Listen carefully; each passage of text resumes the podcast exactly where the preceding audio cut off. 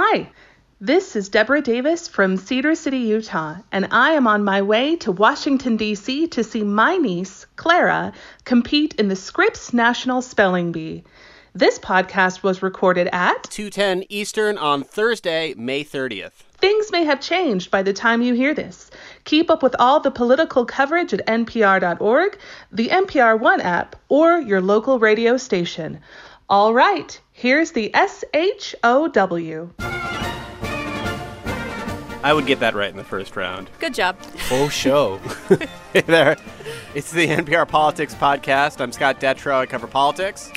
I get to go second. Yeah. I'm Mara Liasson, national political correspondent. I'm Domenico Montanaro, political editor. And I'm Danielle Kurtzleben, political reporter. Wow, it's crazy that we all cover politics here in the Politics Podcast. What? Spell Kurtzleben. Go. K U R T Z L E B E N. You have the script in front of ah. you. All right. All right. So, yesterday we had a podcast all about Robert Mueller appearing like the Lorax and making a statement for the first time The Lorax. At the end of the Lorax when he's like in seclusion and doesn't come out He's like, anymore. I speak for the tree. Oh, okay. Yeah. Okay. I see what you're saying. Yeah, he's a Gotcha. reclusive figure. I got that. Uh, so we talked about Robert Mueller. We talked about what could come next on impeachment, but it's an important conversation. So I think we're going to keep talking about that a little more big picture today.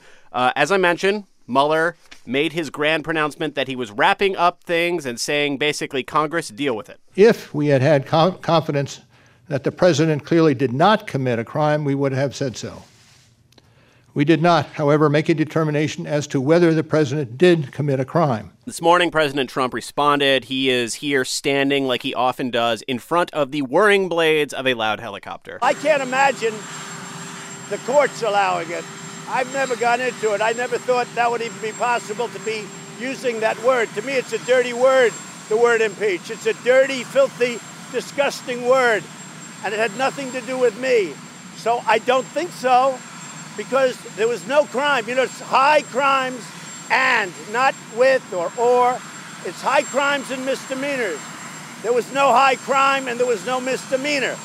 So how do you impeach based on that? So, Mara, here's the thing I was wondering from you. Some days it seems like all President Trump wants to do is just have a big political fight over this. And then there are other days where he seems like, of course, I don't want to be impeached. Like, what do you think Donald Trump wants from all of this? Well, he certainly does not want to be impeached, even though his advisors will tell you that if he is impeached, they think that they can turn that to their advantage because he won't be removed from office and he can claim victory in that fight. But I think today was just a raw kind of Donald Trump's id rant on the South Lawn because yesterday, after Mueller spoke, he had been in his Twitter feed relatively restrained. He was talking about insufficient evidence. He didn't go on an attack against Mueller. But today he did. And it was curious. He said, I can't imagine the courts allowing this. The courts have absolutely nothing to do with impeachment. And he's really angry.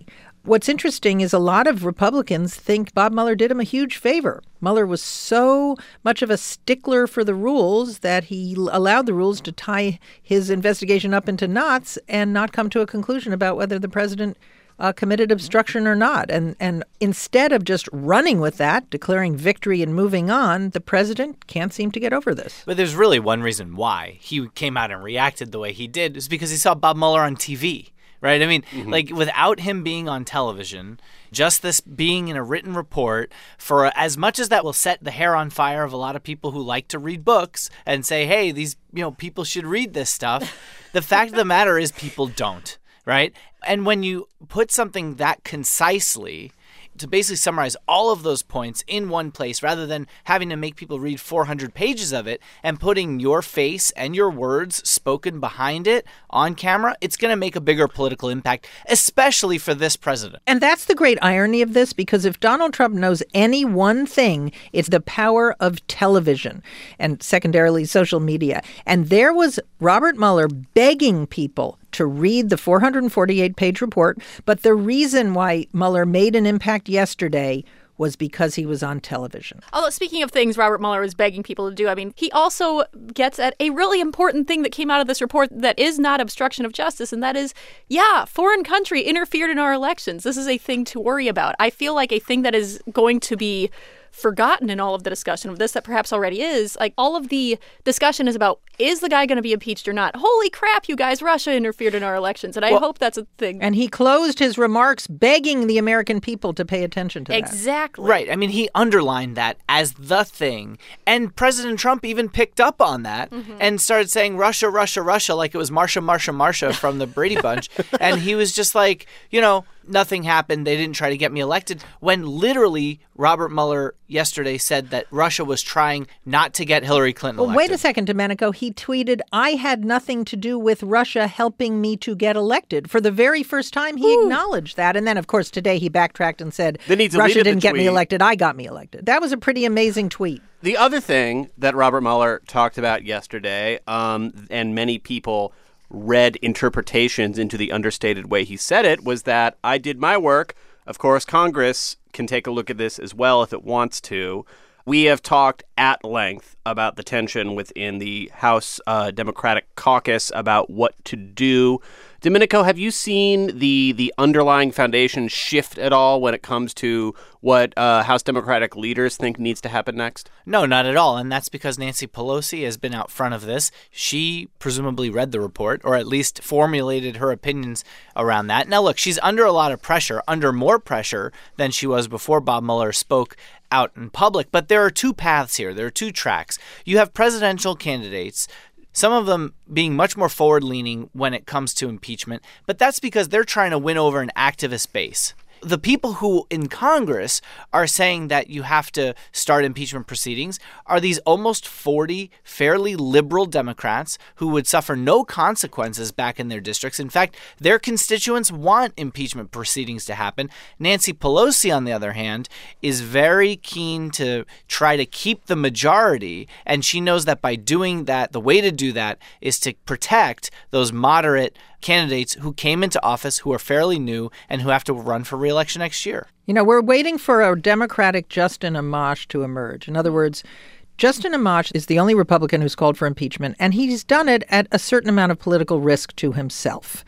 He's going to get primaried. The president's probably going to weigh in in the primary. There isn't a single Democrat who's called for impeachment that is taking a political risk because, as Domenico just said, most of them, all of them, come from very liberal districts. So you're talking about somebody in a swing district, or Yeah, I'm talking about somebody who would take a political risk, whose district is not, you know, 85% Democratic, like Alexandria Ocasio Cortez's district, where their constituents clearly want impeachment. And what Nancy Pelosi is saying, uh, even though yesterday made her job harder, no doubt about it, made the calls for impeachment a little louder, but the underlying politics have not changed, which is if you can't, as she said, change the minds of the country, so far a majority of people don't want impeachment, can't change the minds of the Republican Senate, who would need to remove the president after he was impeached in the House, you shouldn't do it because the underlying politics of impeachment are the minute you open an impeachment proceedings that does not end in the removal of the president, you have handed Donald Trump a huge victory. That's my big question here is is that a foregone conclusion? If House Democrats do do impeachment proceedings,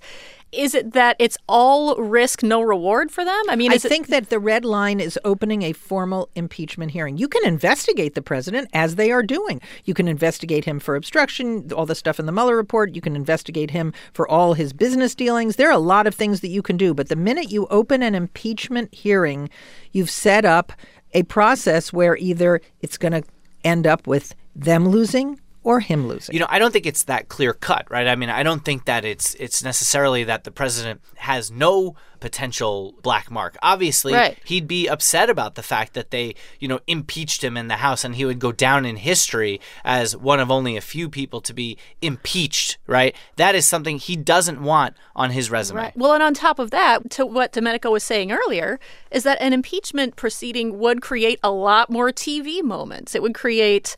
But, But so would investigation. Pelosi wants to Yeah, legislate yeah. also, and and she believes that impeachment hearings would create the only TV moments. In other words, Uh-huh. Everything else would grind to a halt.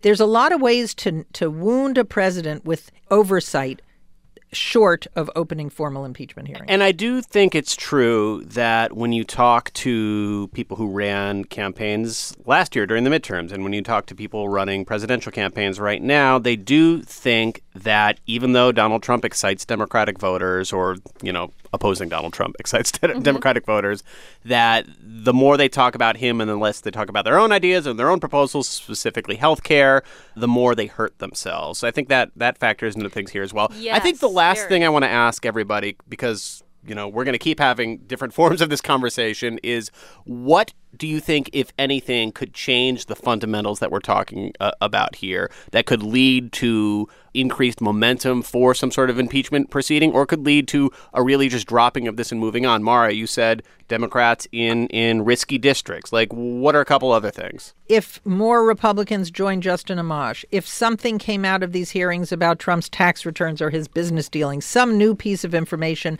or if we had a recession and his approval ratings went into the 30s and Republicans started started seeing him as a hindrance, not a help, um, then the whole political equation changes. But right now, I think voters want to make the decision for themselves about whether or not a president should remain in office. Impeachment is a political proceeding. What I find really curious is all these Democrats who say, well, sure, it might be bad politics, but we have to do our constitutional duty. No, impeachment is a political process. It was designed that way by our founders. It's not something separate from politics.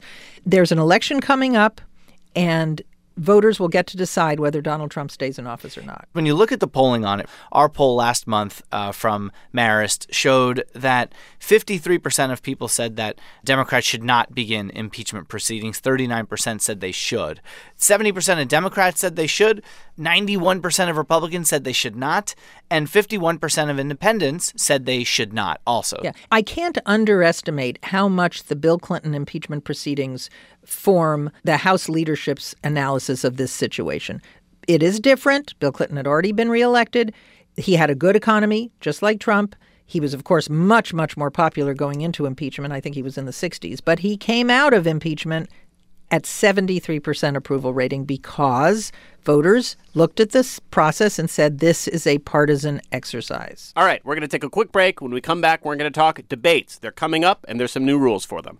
Support for this podcast and the following message come from SimpliSafe Home Security, who believes fear has no place in a place like home. That's why they made a completely wireless home security system that can be self installed in under an hour with no long term contracts. SimpliSafe's sensors are built to protect every point of access to your home. More than 3 million people have already protected their home with SimpliSafe. Get free shipping and a 60-day money-back guarantee at simplisafe.com/nprpolitics.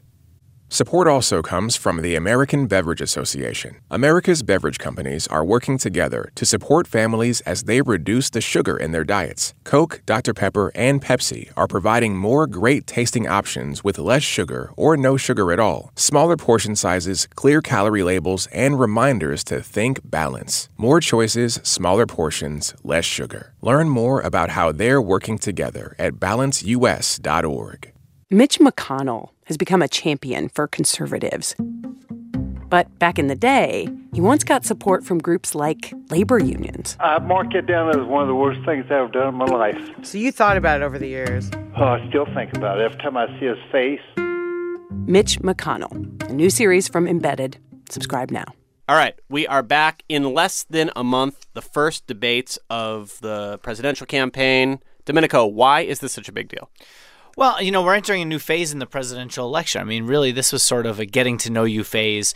These candidates need to see how much money they could raise. Can they sustain something long term? Now we're going to get to a place where they're having to argue about all those ideas. You know, some of them have been putting forward policy prescriptions and white papers and the like. You know, now they're all going to be standing next to each other. And how do they measure up? With each other. This is going to be the first opportunity for a lot of Democratic primary voters and independents for that matter at home watching to size up these candidates for the first time. Does it matter beyond? I guess this is another TV moment, like we were talking about Yep. with Mueller. Does it does it matter beyond just the image of the back and forth between candidates? Well, I mean, they can't say stupid stuff, right? I mean, like, there's always the possibility that you have a breakout moment for a candidate, right? Where they're able to turn a conversation or make a great point or do it with a piece of humor or, you know, smirk or smile in a way Or, or, forget Right. the I uh, department you want to eliminate? right, or do something really off base like that. I mean, just think about any past, any recent past presidential election. The big moments you remember are things like that: Rick Perry forgetting the name of the department he wants to get rid of, or Which he now have- runs. Yeah,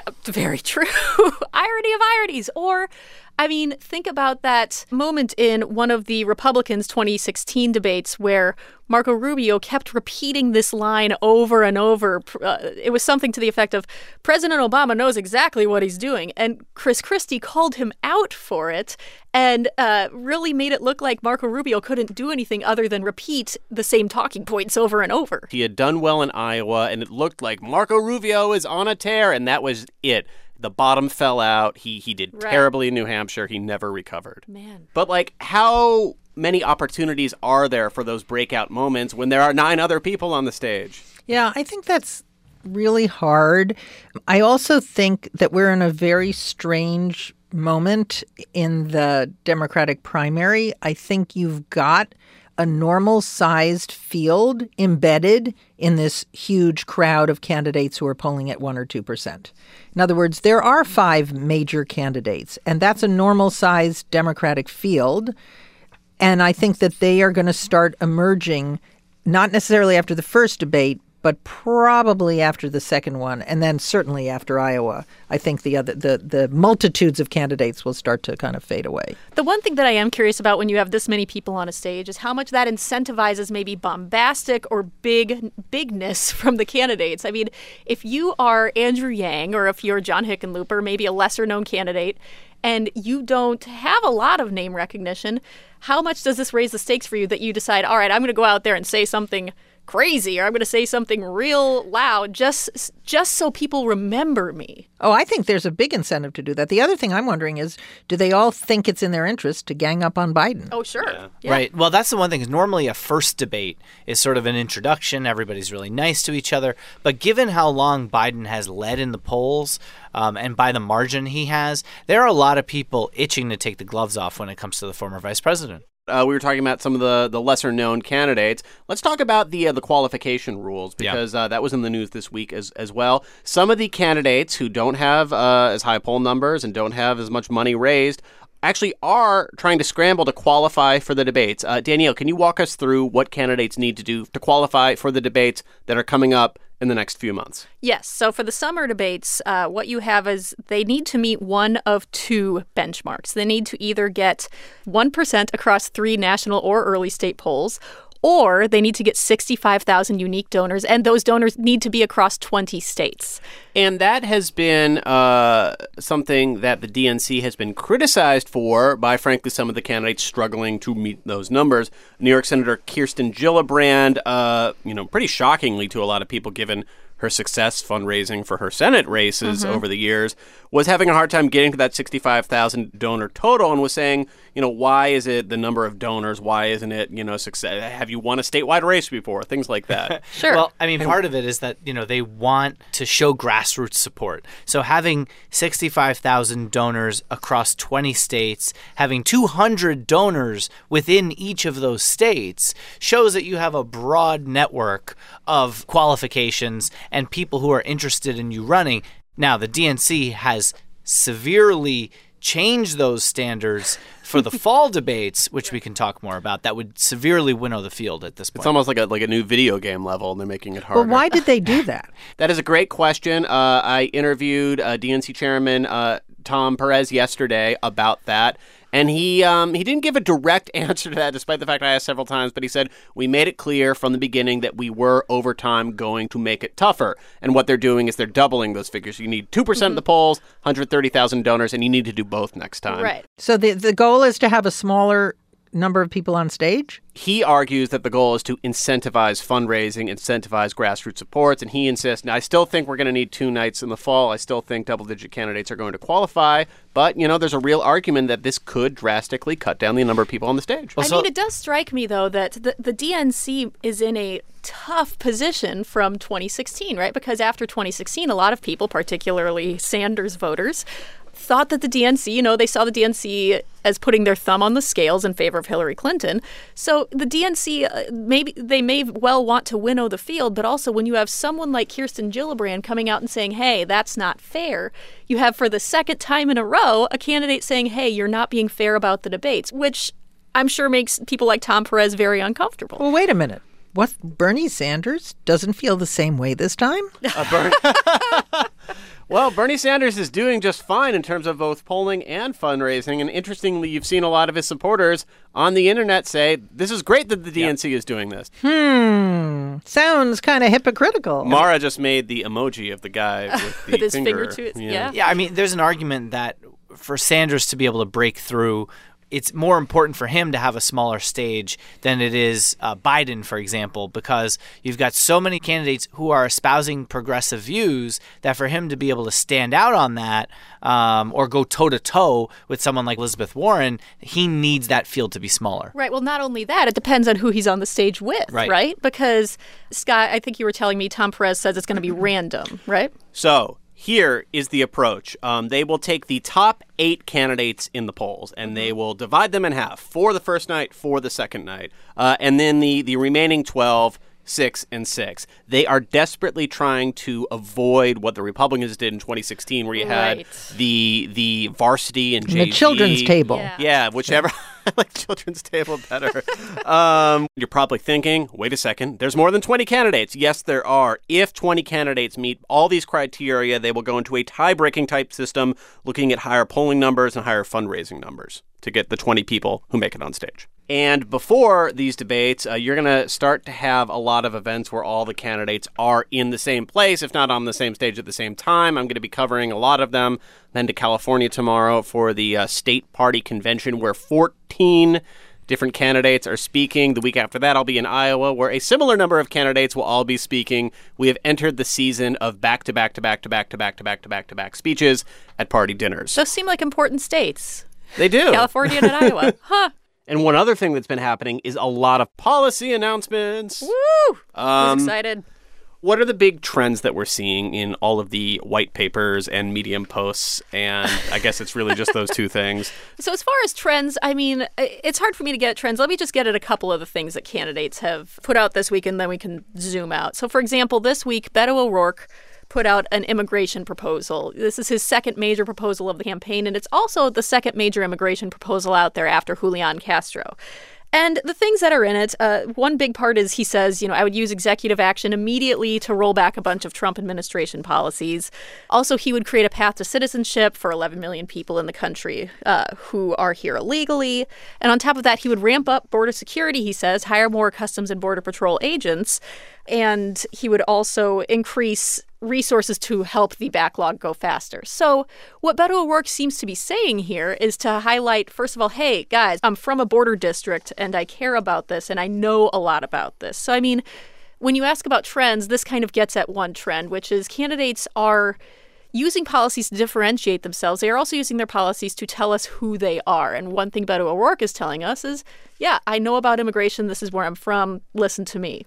I have a question about candidates and their plans. Mm-hmm. In 2016, Hillary Clinton was ridiculed for having the five point plan for everything. And it was like, oh, she's droning on and on, and nobody cares about this. Now, Elizabeth Warren, I have a plan for that, is one of her slogans, Yeah. is being celebrated because she's a thought leader and is coming up with all of these substantive plans to deal with income inequality and all sorts of other issues affecting middle class people. And she's being applauded for it. And you could even argue that she's making up a little ground in the polls because of it. Laura, welcome to the conversation that Danielle and I have on a regular basis at our desk. I think the biggest difference here is that all of Elizabeth Warren's plans keep pointing in the same direction of the big theme of her campaign that Mm-hmm. she's fighting for people who have not had the system work for them, who have been struggling, who need a helping hand from the government. That is like the big overarching message of Elizabeth Warren's campaign and Mm-hmm. career. And I think each one of these plans, I'm going to break up Amazon, you know? Mm-hmm. They're Uh, big. They certainly are bigger than Yeah. Hillary Clinton's I think it's just much different than, than than what Hillary Clinton was doing, which is saying like I have proposals for everything, and here's how I would govern, and here's 700 plans scattered across different areas. Right. I mean, uh, yeah, to, to put Elizabeth Warren's whole thing in short, it's unrig the economy, right?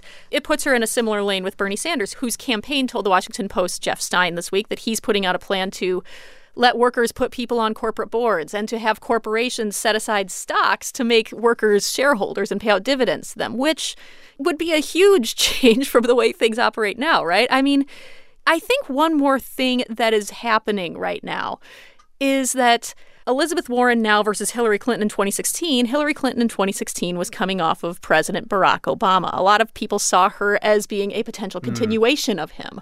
Whereas Elizabeth Warren would potentially run against President Donald Trump, who is not a policy heavyweight.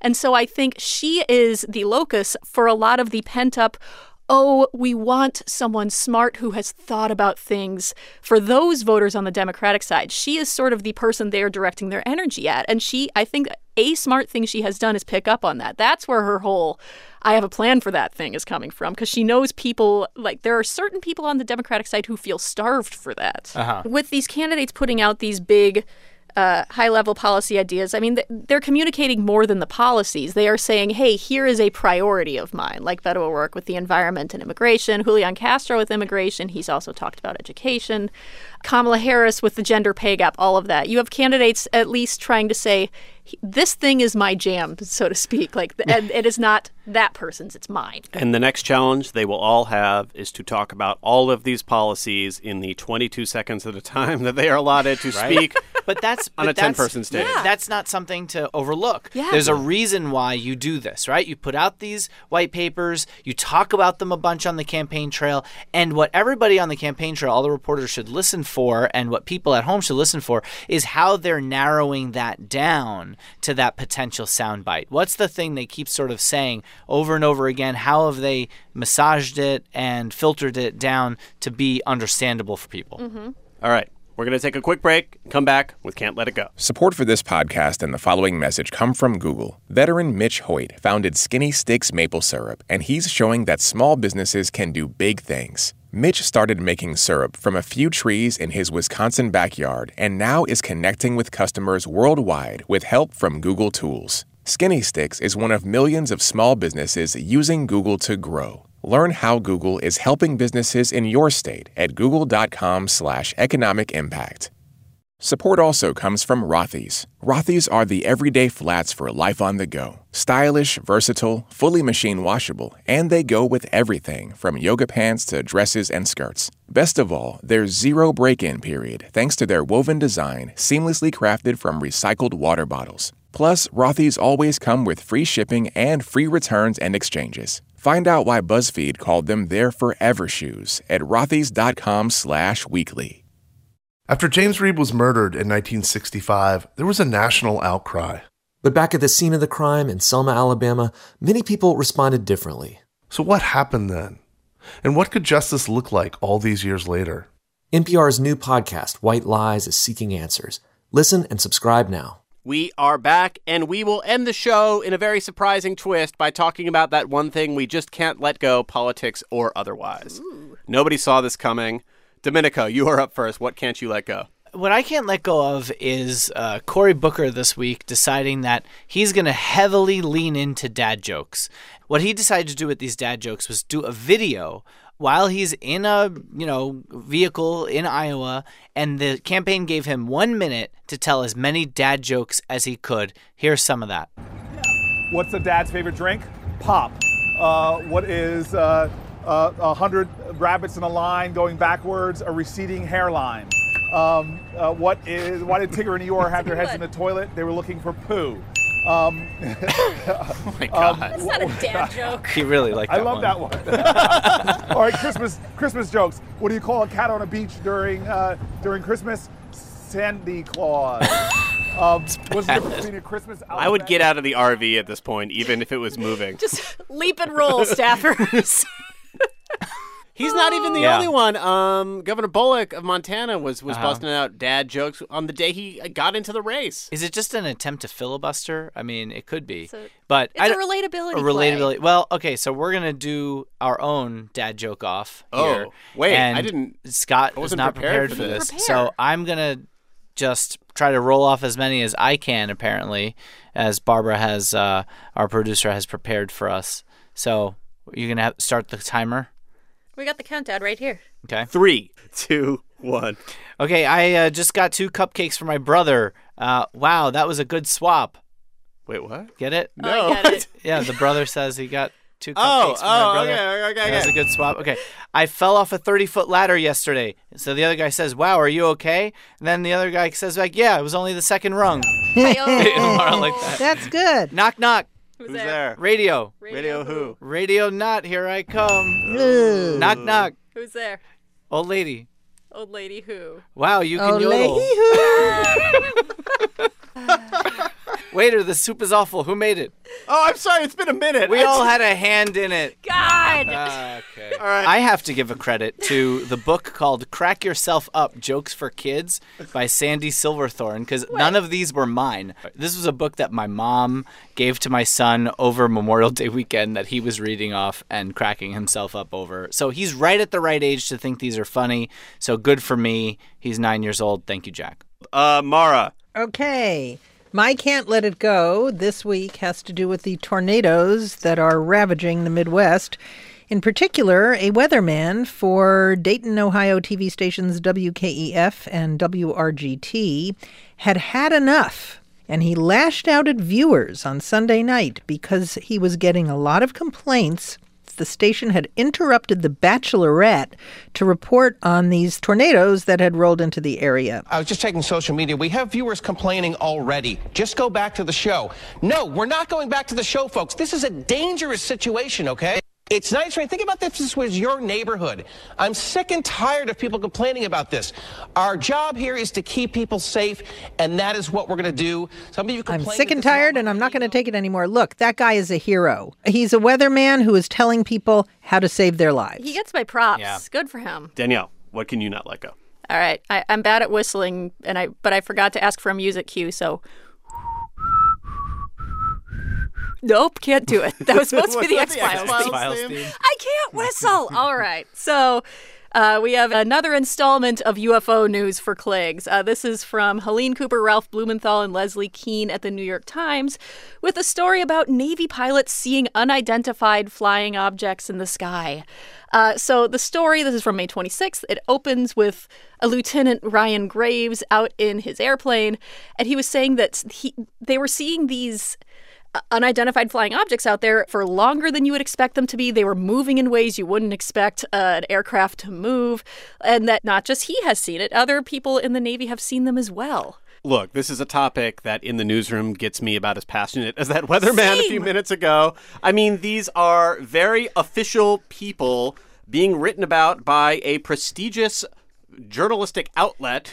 Like, how much more serious of, of like a, a reporting do you need to think, oh, wow, maybe they're onto something? Well, and it is balanced. Well, it, it is balanced reporting. It is balanced It reporting doesn't because say that they definitely saw aliens. No, no, no. I know. It says, like, no one in the Defense Department is saying the objects were extraterrestrial. And of course, they would say that. And experts emphasize that earthly explanations can generally be found for such incidents, which just goes to show you that the cigarette smoking man has gotten to them as well. I don't know. I don't know all if you guys remember this, but when Obama first got into the White House, he said publicly that he was going to find out what was going on at Roswell, and he Yes, wanted to go check remember it that. out. Remember that? And like, there was never a briefing, so they may have gotten to him too. Yeah, totally. Yeah. No, I mean, l- l- listen, Elizabeth Warren has a plan for everything. I'm just waiting for her Area 51 plan to come Uh-huh. out because then I want to report on that. Well, It's very interesting. And they had uh, even more articles on this. I think it was back in December. So this is part of an ongoing series of very Yes, interesting stuff. There All are right. aliens among us. And for my Can't Let It Go, I want to talk about somebody who you do never hear on this podcast. You hear her name mentioned in the credits once in a while, but you would not be hearing this podcast right now if it were not for her. and that is Beth Donovan, our main editor on the Washington desk. She is someone who willed this podcast into existence, grew it into what it is now, is someone who always had a new idea for something we could try and change differently. Mm-hmm. And on top of that, if you are listening to this podcast, you are well aware that the news has come at a constant minute by minute barrage over the last few years that has never stopped. Throughout all of that, Beth has led the NPR politics team day in and day out with her enthusiasm and good humor and creativity. She is leaving the politics team to go do other work at NPR. We are going to miss her tremendously. And we just want to say thank you very much, Beth, for everything you've done for us. Yeah. She's been a visionary editor, an incredibly supportive boss, and just a joy to work with. So we're sad she's leaving, but we're happy she's not leaving the building. We are going to miss her terribly. All right, that is a wrap for today. We will be back in your feed as soon as there's political news you need to know about. Our candidate interview series is continuing, and in your feeds this week, we have an interview with New York Senator Kirsten Gillibrand. And to keep up with all the other news happening, you can follow us on Facebook, Twitter, and Instagram. Just search for NPR Politics. I'm Scott Detrow. I cover politics. I'm Mara Liasson, national political correspondent. I'm Domenico Montanaro, political editor. And I'm Danielle Kurtzleben, political reporter. Thank you for listening to the NPR Politics Podcast.